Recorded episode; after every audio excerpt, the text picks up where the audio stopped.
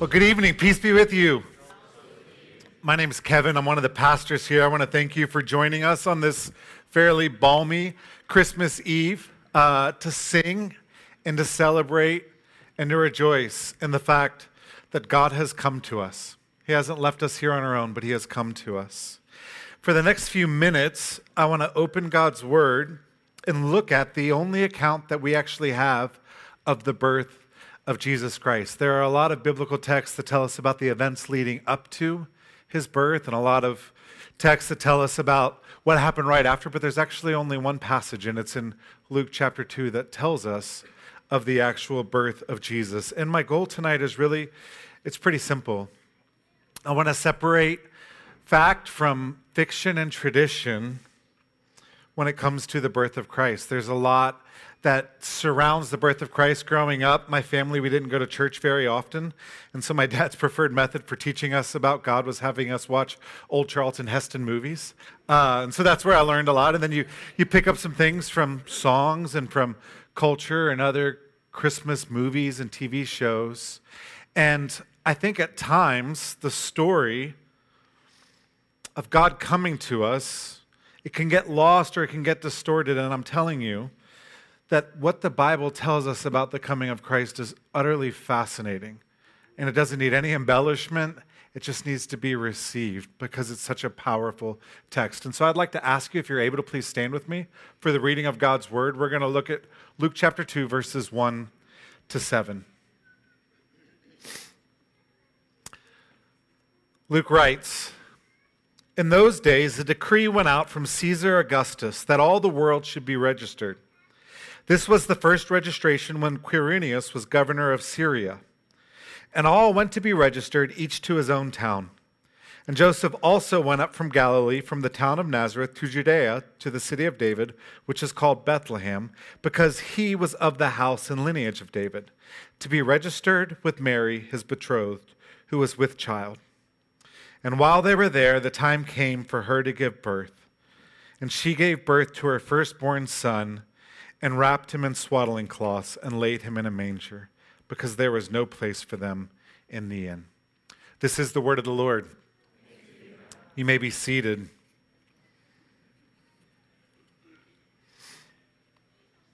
One of the things that, that hits us in the very first verse is that this story, this account of Christ's birth, it doesn't happen in a fairy tale. It happens here on this earth, because Luke doesn't begin his account by saying once upon a time or a long time ago. Instead, he tells us back in the times of Caesar Augustus, when he issued a decree that a census should go out, that's when this story takes place. Now, Caesar Augustus, that's a name for most of us on a page, but he's actually a very important figure, and he was one of the most important figures in history up to that, up until that point. Caesar Augustus was the adopted son of Julius Caesar, and after a bloody and brutal civil war, Augustus emerged as the sole ruler of Rome, and he's the one who turned Rome from being a republic, and he turned it into an empire. He was the first Roman emperor in history. Now, Augustus was loved by the Romans. They loved him. They they viewed him as the one who would end all wars. They would they talked about him like he was the greatest leader who ever lived. There's actually a calendar in modern-day Turkey that dates back to about the ninth century B C, in which they're talking about Caesar Augustus, and they hail him as the savior of the world. Goes on that calendar, it says, "The birthday of the god Augustus marked the beginning of good news, gospel for the world. To everyone and anyone who lived in that day, there was no one more powerful than Caesar Augustus." And Luke tells us that this great ruler, this powerful ruler, he commissioned a census be done of all of the people under his rule, which was a whole lot of the known world back then. And the goal of it was really simple. He wanted to levy taxes. Rome was growing into this massive superpower, and they needed to tax the people to help pay for the military. And among those people were two teenagers from a religious sect that was kind of on the fringes of society, a religious sect that wasn't, didn't hold a place of honor at all in Rome, and a religious sect that looked at Rome as an oppressive regime. The man's name was Joseph, as we know, and his bride-to-be was, her name was Mary. And Luke tells us that because Caesar told them they had to do this, told everyone, that Mary and Joseph, they make a seventy-mile journey from Nazareth to Bethlehem, which was Joseph's hometown. And we know that they were poor, and so they probably they might have had a donkey, but they probably made this journey on foot. Eight months pregnant, seventy miles on foot. And then without much fanfare, Luke tells us that while they're in Bethlehem, so that this foreign government can count them and then tax them, the time came for the baby to be born. Luke actually only gives us one verse describing the birth. He tells us that Mary gave birth to her firstborn son, wrapped him in swaddling cloths, and laid him in a manger, because there was no place for him, for them, in the inn. It's one short verse. There are a few details that we can learn from here. One, he tells us that Mary, no one else but Mary, wrapped her baby boy in cloths. That means that Mary and Joseph were probably alone, that there weren't doctors or midwives there. Luke also tells us that there was no room at the inn. Bethlehem wasn't a very big town. There's probably only one inn, and that inn was full. And so Mary gave birth, most likely in a stable, maybe in a cave, gave birth someplace. What we do know for sure is she gave place some pers- place that you wouldn't normally give birth to a child. And after giving birth, she wrapped her son, and then she laid him in a manger, which is a feeding trough for animals. Those are the details we have.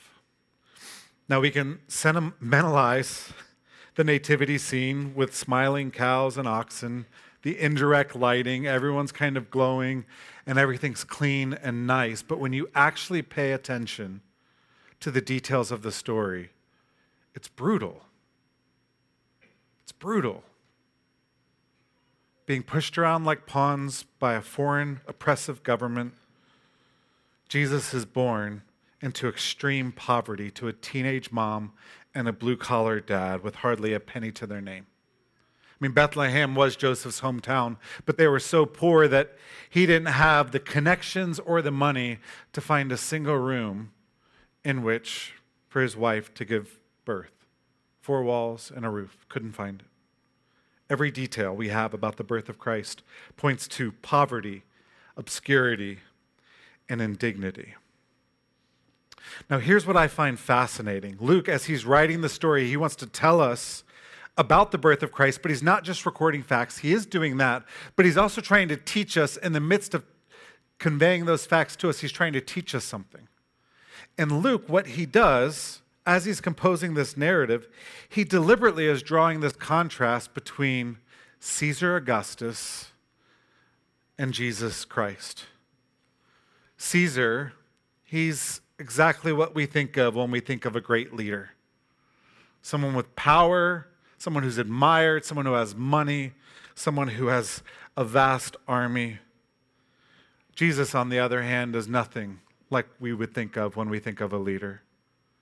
Judging from his birth, Jesus seems no different from the countless millions of other people who were born in poverty and obscurity.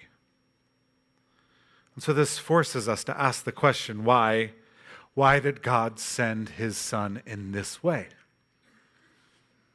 If God can speak creation into existence, and I believe he can and he did, if he can speak creation into existence with a word, surely he could have arranged the circumstances so that his son would have a warm bed to sleep in his first night on this earth. Surely, if Jesus' mission was to push back darkness and evil, surely God could have, you know, sent the angels that will appear to the shepherd in just a few verses after this, the vast host, the army of angels, surely he could have brought them in with Jesus when he arrived, and they could have gone straight to the heart of the Roman Empire. But that didn't happen. And one of the great mysteries of the universe is that when God became man, he spent his first night in a barn. Why? Why did he come in poverty? Why did he come in weakness? Why did he come in obscurity as a child? That's the question of Christmas. It's the question of Christmas. Why? And to answer that question, we have to ask another question. Why did Jesus come? And we know he came to deal with the problems of this world. He came to fix and to right what was wrong. And so that leads to the last question. Okay, what's wrong with this world? That led God, when he decided to intervene, to come in this way and not in power and strength and might. What's wrong with the world? Regardless of your own faith convictions, I think the one thing everyone in this room can agree upon is that something is wrong with this world. We watch the news, we hear the stories, you live long enough, and you, you will cry out, this isn't fair, this isn't right, this doesn't make sense. What is wrong with the world? I think this shared sense that something is deeply wrong here, that's what fuels so much of the passion that we have for politics. And I want you to hear me, politics can be useful, and they can help in making the world a more livable place. But so often we put such deep hope in our politics because we are we are hoping that what's wrong with the world can be made right. We look at, I mean, campaign season's coming up. I'm sure everyone's excited about that, excited for political ads. Pay attention to the promises that are made. Everyone's going to have all the health care they could ever need. Free education for everyone. I will come and heal and unite our broken and divided country. All sound great, and I'm for them all. But they seem a bit far-fetched. And when I was twenty, I used to buy those promises, hook, line, and sinker. You get older, you learn to receive those promises with a fair bit of skepticism because you know, if you live long enough, you know that if you put too much hope in any human being, they're going to let you down. And you know that the problems of this world are not just a lack of education or a lack of health care, as real as those things are. The problem goes deeper. And this is where I find the Bible to be the most realistic and honest book in the world, because the Bible tells us that the real problem in our world, the problem underneath all the problems, is not just out there with those people, it's in here with every single one of us. The real problem is that all of us, we're all in, you could say, infected with this disease called sin. And sin's not just bad things that we do. Sin is this posture of the human heart that we've both inherited and participated in, and it goes back to the very beginning of human history. When our great-grandma and great-grandpa, instead of living in fellowship with the living God, they turned from him and said, we want to do it our own way. We want to be the masters of our own fate and the captains of our own soul. We want to put ourselves at the center of the universe. And when that happened, creation was spun into chaos. Think of our solar system. There's something that's supposed to be in the center. It's the sun. Then you have planets and you have moons. Imagine if our planet said, you know what? I don't like the sun being at the center. I want to be in the center. What kind of chaos would reign in our solar system? That's the chaos that reigns in our world. At the root of all sin is this pride. C S Lewis,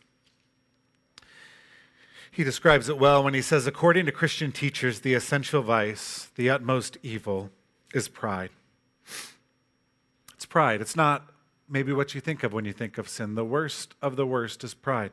Unchastity, anger, greed, drunkenness, and all of that are mere flea bites in comparison. It was through pride that the devil became the devil. Pride leads to every other vice. It is the complete anti-God state of mind. Pride has been the chief cause of misery in every nation, in every family, since the world began. Now, when you understand that pride sits at the root of all sin and that pride really sits at the root of all of the problems in our world, that's when you can begin to understand why God came the way he did. Since pride is at the root of all the corruption, evil, and wickedness that's eating away at God's creation, it was only fitting that God would come in humility to bring redemption to his creation.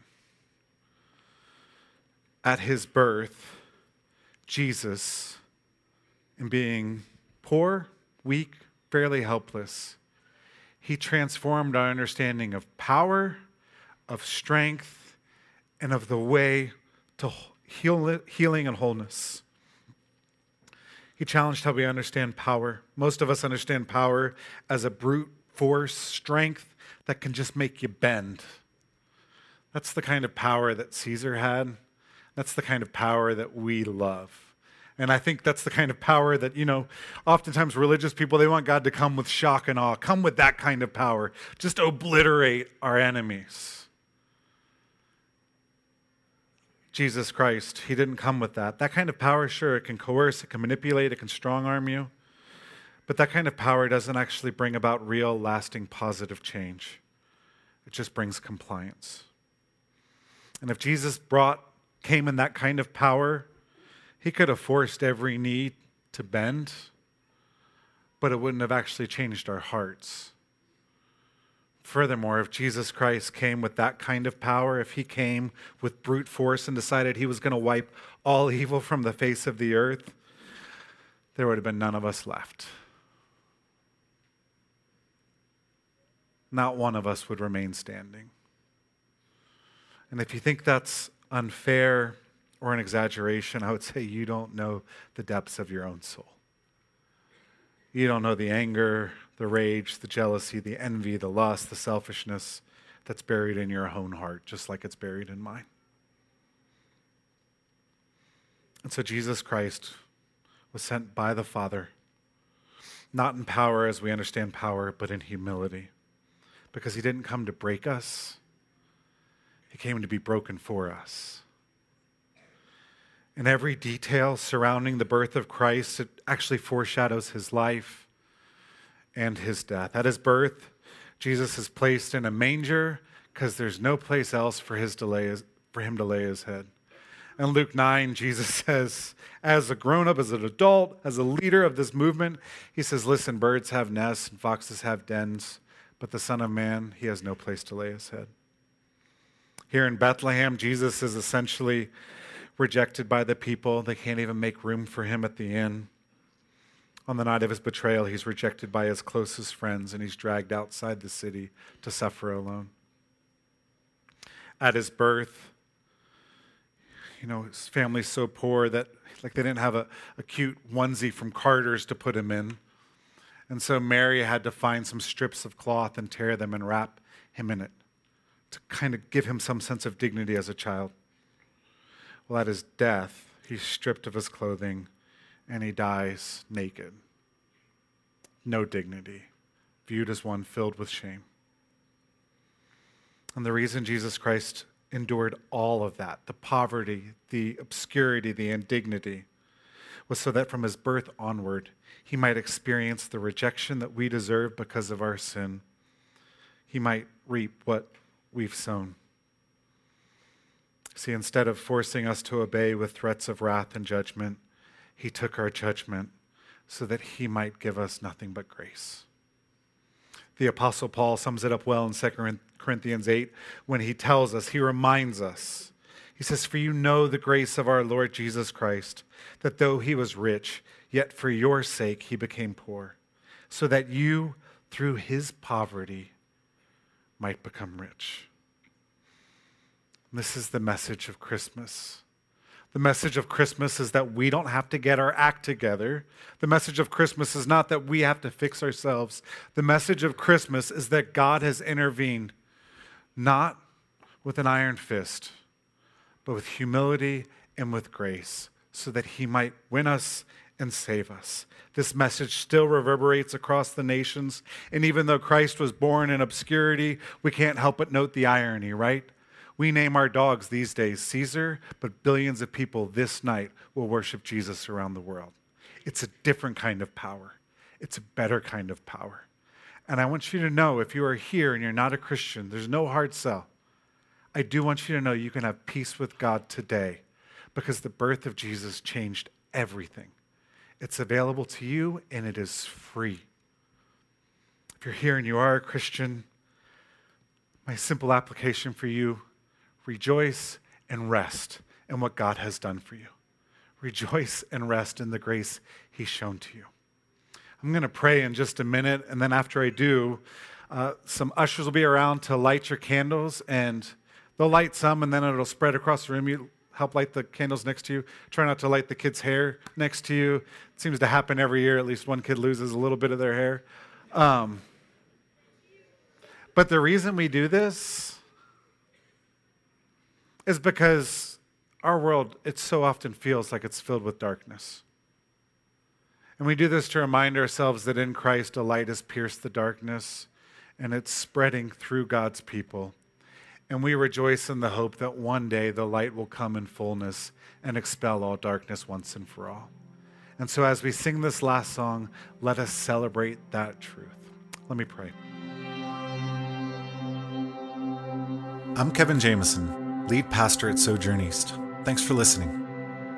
For more sermons, info about our church, and ways you can support the ministry of Sojourn East, visit sojourn church dot com slash east.